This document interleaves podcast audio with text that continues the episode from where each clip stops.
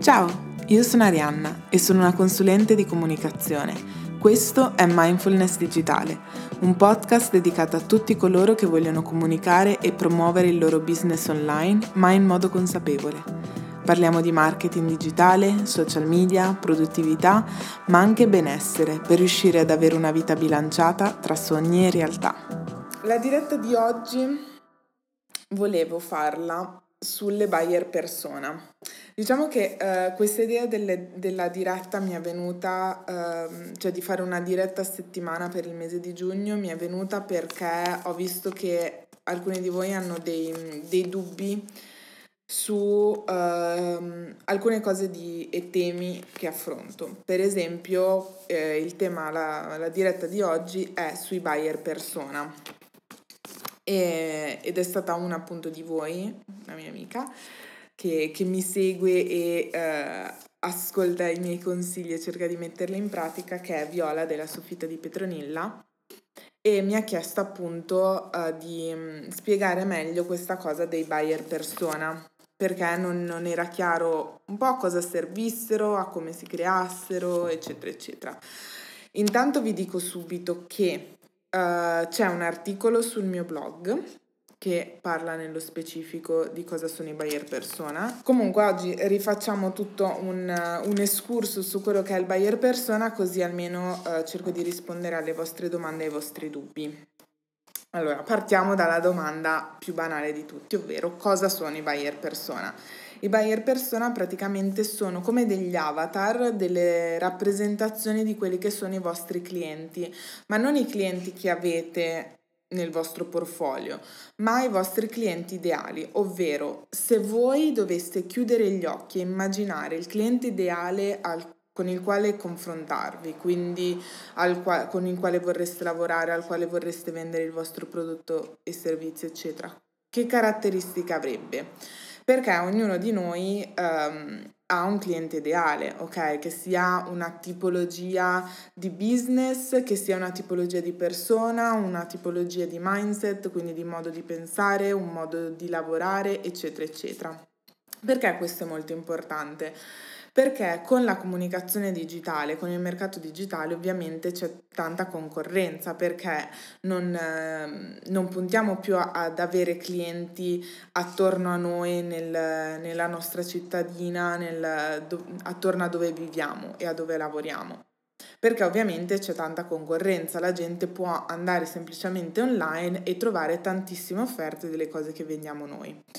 Quindi noi dobbiamo fare la stessa cosa e non dobbiamo porci a voler um, vendere il nostro prodotto, il nostro servizio a chiunque, ma dobbiamo capire quali sono esattamente i clienti con i quali vogliamo lavorare. Uh, capirla appunto ci permette anche uh, di uh, poi dopo creare dei contenuti apposta per loro, eccetera, eccetera. Quindi i buyer persona sono appunto questi avatar. E uh, io li creo proprio con questo template nel quale c'è anche una finestrina.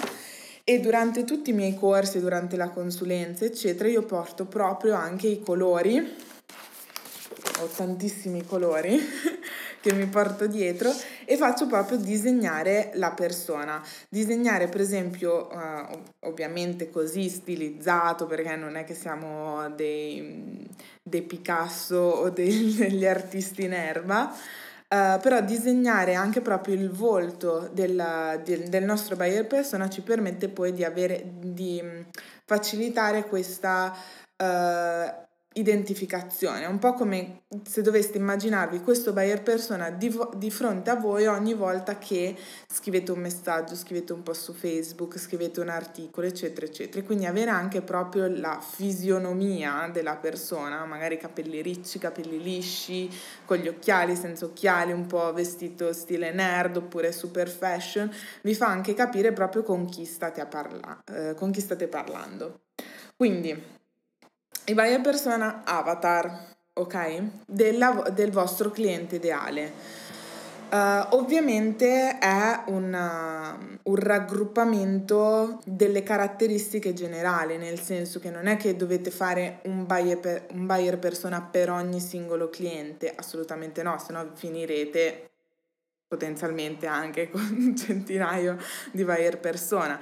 Dovete cercare di uh, raggruppare in categorie i vari buyer persona. Per esempio, nel mio caso potrebbe essere un buyer persona, potrebbe essere un freelancer ok? Uh, quindi qualcuno che ha una, una, piccola attività in sé e vuole, vuole comunicarla online. Quindi poi io quel, il freelancer lo identifico con uh, Martina, 25 anni, uh, graphic designer, per esempio. Poi c'ho magari il piccolo commerciante che lo identifico invece con Francesco, 45 anni. Um, non lo so, eh, che lavora in una libreria, ok? Quindi bisogna categorizzare perché altrimenti farò, eh, mi troverei ad avere sia il commerciante che, farà, eh, che ha la libreria, sia il commerciante che ha l'erboristeria, quando in realtà per quanto mi riguarda la categoria commercianti può stare all'interno dello stesso, dello stesso gruppo perché più o meno ha gli stessi obiettivi, ha le stesse difficoltà. Quindi vediamo proprio come si crea questo buyer persona. Un avatar identifica una persona ha delle uh, caratteristiche demografiche, quindi io ho inserito nome ed età. Uh, solitamente proprio faccio scegliere un nome e un'età proprio perché deve essere una persona, è come se fosse un individuo, quindi non lo so, Francesca appunto 25 anni. Professione, quindi qui posso andare, eh, restare nel generico, quindi freelancer, o andare nello specifico, freelancer graphic designer. Considerate che più andate nello specifico, più vi sarà facile capire che tipi di contenuti, eh, che tipo di difficoltà anche ha questo, eh, questo buyer persona.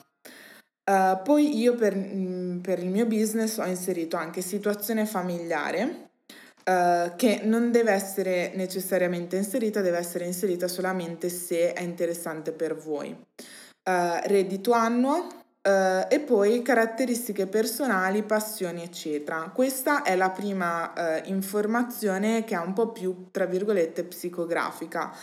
Caratteristiche personali, passioni, eccetera, faccio riferimento per esempio a che tipo di piattaforme usa, uh, che tipo di contenuti ricerca online, perché se è una graphic designer appassionata uh, magari, non lo so, di, di moda, io so che la troverò, sicuramente seguirà determinati blog, sicuramente seguirà determa- determinate pagine Instagram e quindi questo mi permette di capire dove andarla a reperire.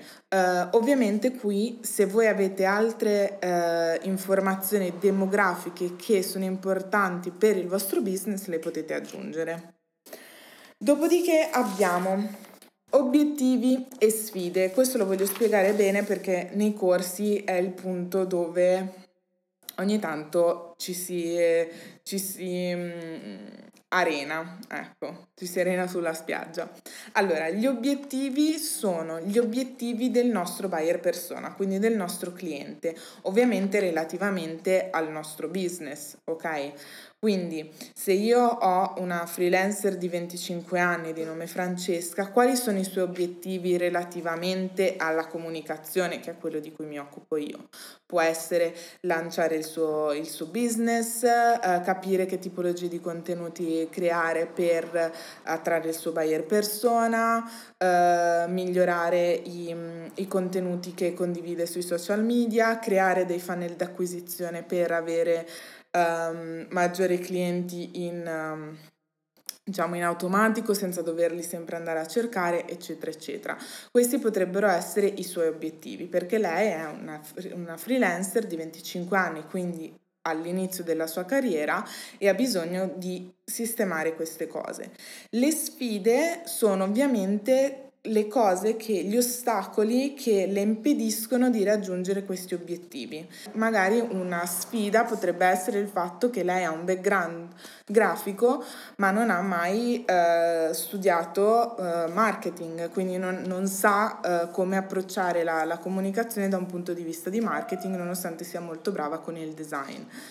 Um, avere i clienti in automatico, magari non ha, uh, non ha, già una presenza web strutturata, non ha, non ha già creato un sito web, eccetera, eccetera, eccetera. Quindi le sfide gli obiettivi sono quello che il nostro buyer persona vuole raggiungere, le sfide sono gli ostacoli che le impediscono di raggiungere i suoi obiettivi. Nel template io ne ho inseriti tre, tre obiettivi e tre relative sfide, però anche qui potete spaziare, farne quante più ne mettete, più sarà poi facile una volta che dovrete andare a creare i contenuti capire che contenuti eh, realizzare. E dopo vediamo in che senso. Dopodiché abbiamo tre domande, cioè tre, tre punti che riguardano invece noi, non riguardano più il nostro buyer persona. Il primo è cosa posso fare. Qui praticamente è uh, un, un, po' una dumping page, quindi un, un post dove si buttano giù delle idee. Immaginatevi di avere questa persona che avete creato con i suoi obiettivi e le sue sfide e immaginatela di averla davanti a voi che vi dice tu cosa mi puoi offrire? E voi praticamente in questa, in questa sezione del, del, modulo dovete semplicemente inserire tutti i servizi e le cose che potete fare, che potete offrirle per superare le sue sfide, quindi superare gli ostacoli e farle raggiungere i suoi obiettivi ok? Quindi potrebbero essere un prodotto particolare, un servizio particolare, eccetera, eccetera. Qui dovete semplicemente scriverlo nero su bianco, fare tipo una lista, to-do list di tutte le cose che potreste fare per lei o per lui. Dopodiché abbiamo due punti che sono importantissimi, sono i più difficili, però sono veramente importanti. La prima si chiama La mia offerta ed è praticamente il titolo uh, che voi dareste al pacchetto di servizi che vorreste proporre a questo buyer persona.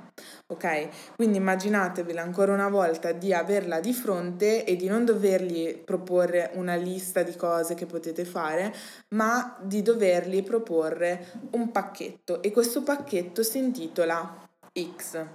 Deve essere ovviamente un nome interessante, un nome d'effetto, un nome che eh, faccia subito capire al buyer persona che è un prodotto per lui o per lei.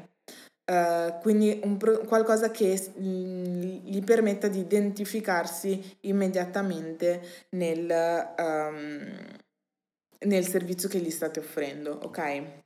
Quindi anche qui è un po' ovviamente sono delle tecniche di copywriting, bisogna essere un po' brava a trovare il nome giusto, eccetera, eccetera, però in generale quello che vi può aiutare è appunto gli obiettivi e le sfide che avete scritto prima, perché ovviamente qui si trovano i punti centrali della um, sofferenza, quindi le sfide, e dei sogni, quindi gli obiettivi del nostro buyer persona. Quindi utilizzando parole questi due, in questi due ambiti riusciamo immediatamente a far immedesimare il buyer persona. L'ultimo è il messaggio di vendita. Il messaggio di vendita è praticamente quello che voi direste al vostro buyer persona Uh, dopo avergli presentato il titolo dell'offerta. Solitamente il messaggio di vendita parte con il vostro why, parte con lo specificare perché voi fate quello che fate e perché gli state andando a proporre quello che gli state andando a proporre, ok? Quindi io credo, io uh, sono convinta che bla bla bla bla bla bla e, e, quindi ti propongo questo servizio per aiutarti a superare le sfide e raggiungere i tuoi obiettivi. Queste due ultime parti sono le più difficili, però ancora una volta sono importanti perché poi dopo sono come un mantra. Una volta che li avete scritti neri su bianco, li ripetete in continuazione in tutti i contenuti che create, in tutte le comunicazioni che fate, fin tanto che non entra nella testa di tutti i vostri utenti, ok? Quindi abbiamo detto cosa sono i buyer persona e come li creo.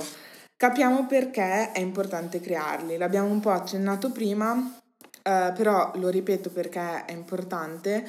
È importante creare buyer persona perché prima di tutto quando si fa una comunicazione digitale è difficile capire chi abbiamo davanti ed è mm, inevitabile perché mentre in negozio uh, o um, nel nostro ufficio possiamo avere un contatto faccia a faccia con il nostro cliente, sui social non è così. Per quanto interagiamo nei messaggi privati, eccetera, eccetera, e mm, vediamo un po' alcuni volti, facciamo capire, facciamo fatica a capire l'immensità delle persone con cui comunichiamo ogni giorno.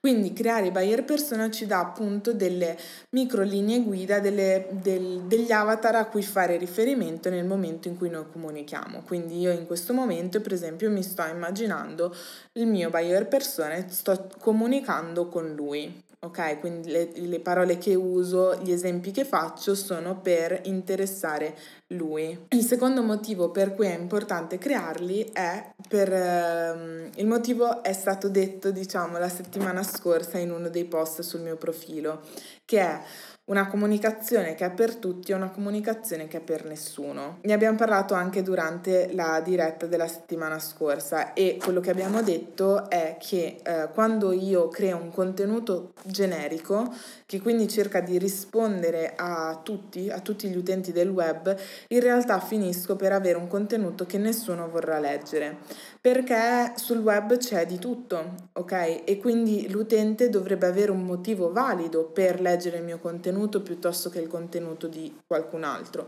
E quindi è molto più importante creare un contenuto che risponda esattamente alle domande e ai bisogni del mio buyer persona, ovvero del pubblico che io voglio attrarre. E per fare questa cosa bisogna creare il buyer persona, bisogna capire chi voglio attrarre nel dettaglio, quali sono i suoi obiettivi, quali sono le sue sfide, le sue difficoltà così da creare contenuti che vadano a toccare proprio quei punti.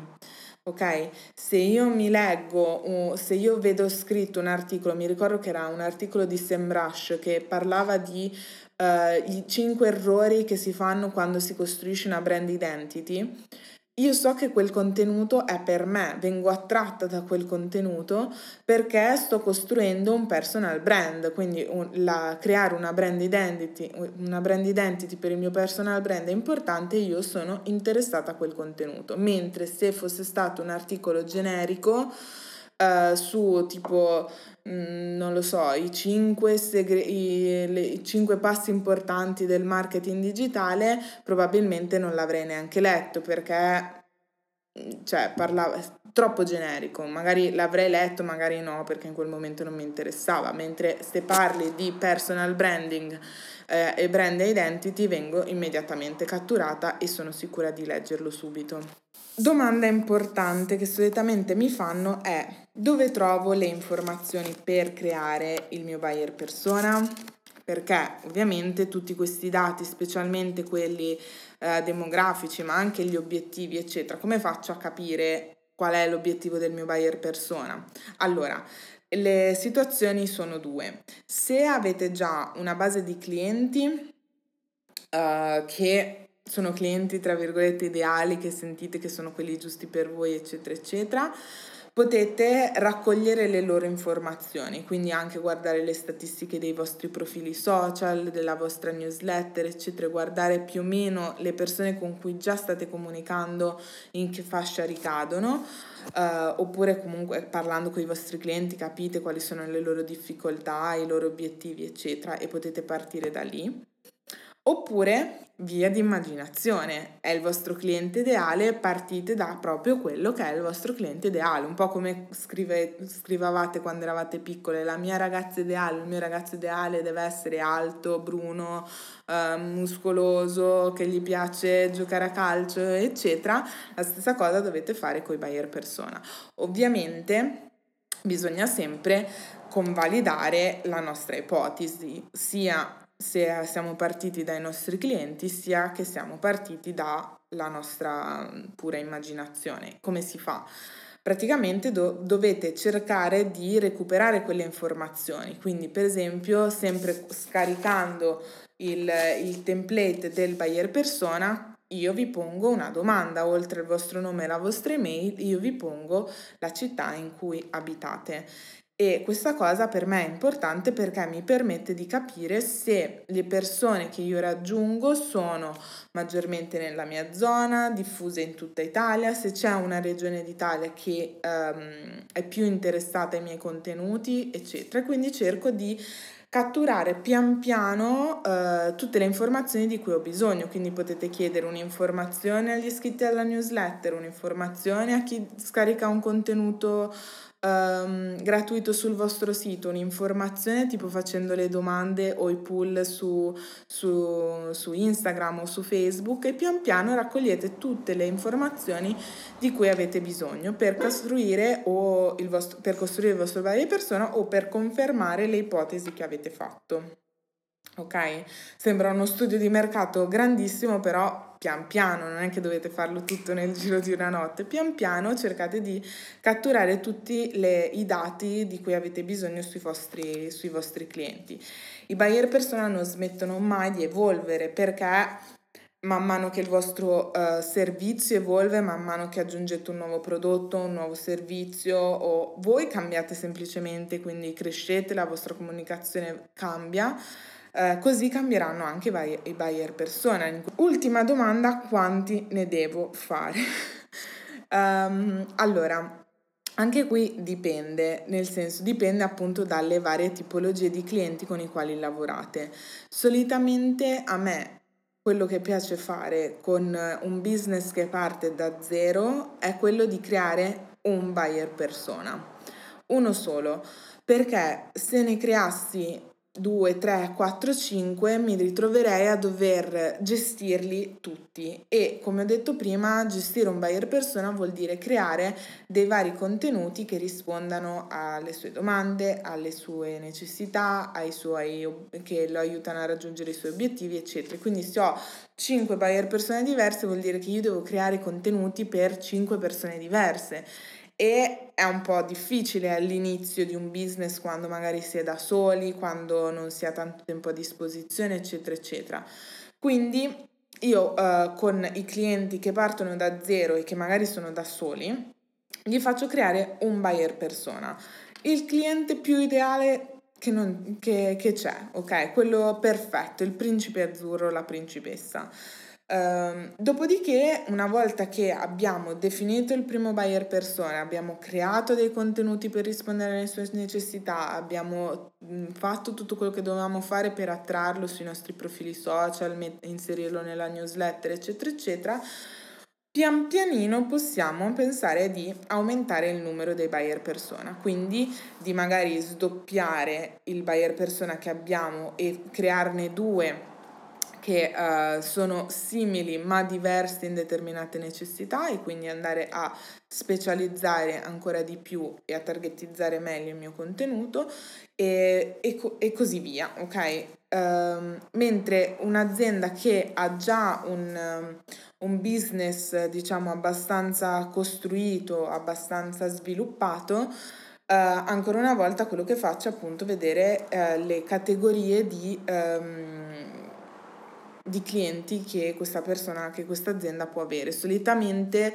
guardo anche ai servizi e ai prodotti che vengono offerti e eh, cerco di associare un buyer persona per ogni categoria o per ogni tipologia di prodotto. Per esempio, um, che ne so, un'azienda beauty che ha la, la linea bio, la linea um, sport, vedi già sono possono essere due buyer persona, la persona più attenta al biologico, alla sostenibilità, al green, eccetera, e invece l'altro buyer persona può essere una persona appunto più sportiva che cerca determinate altre caratteristiche nel prodotto.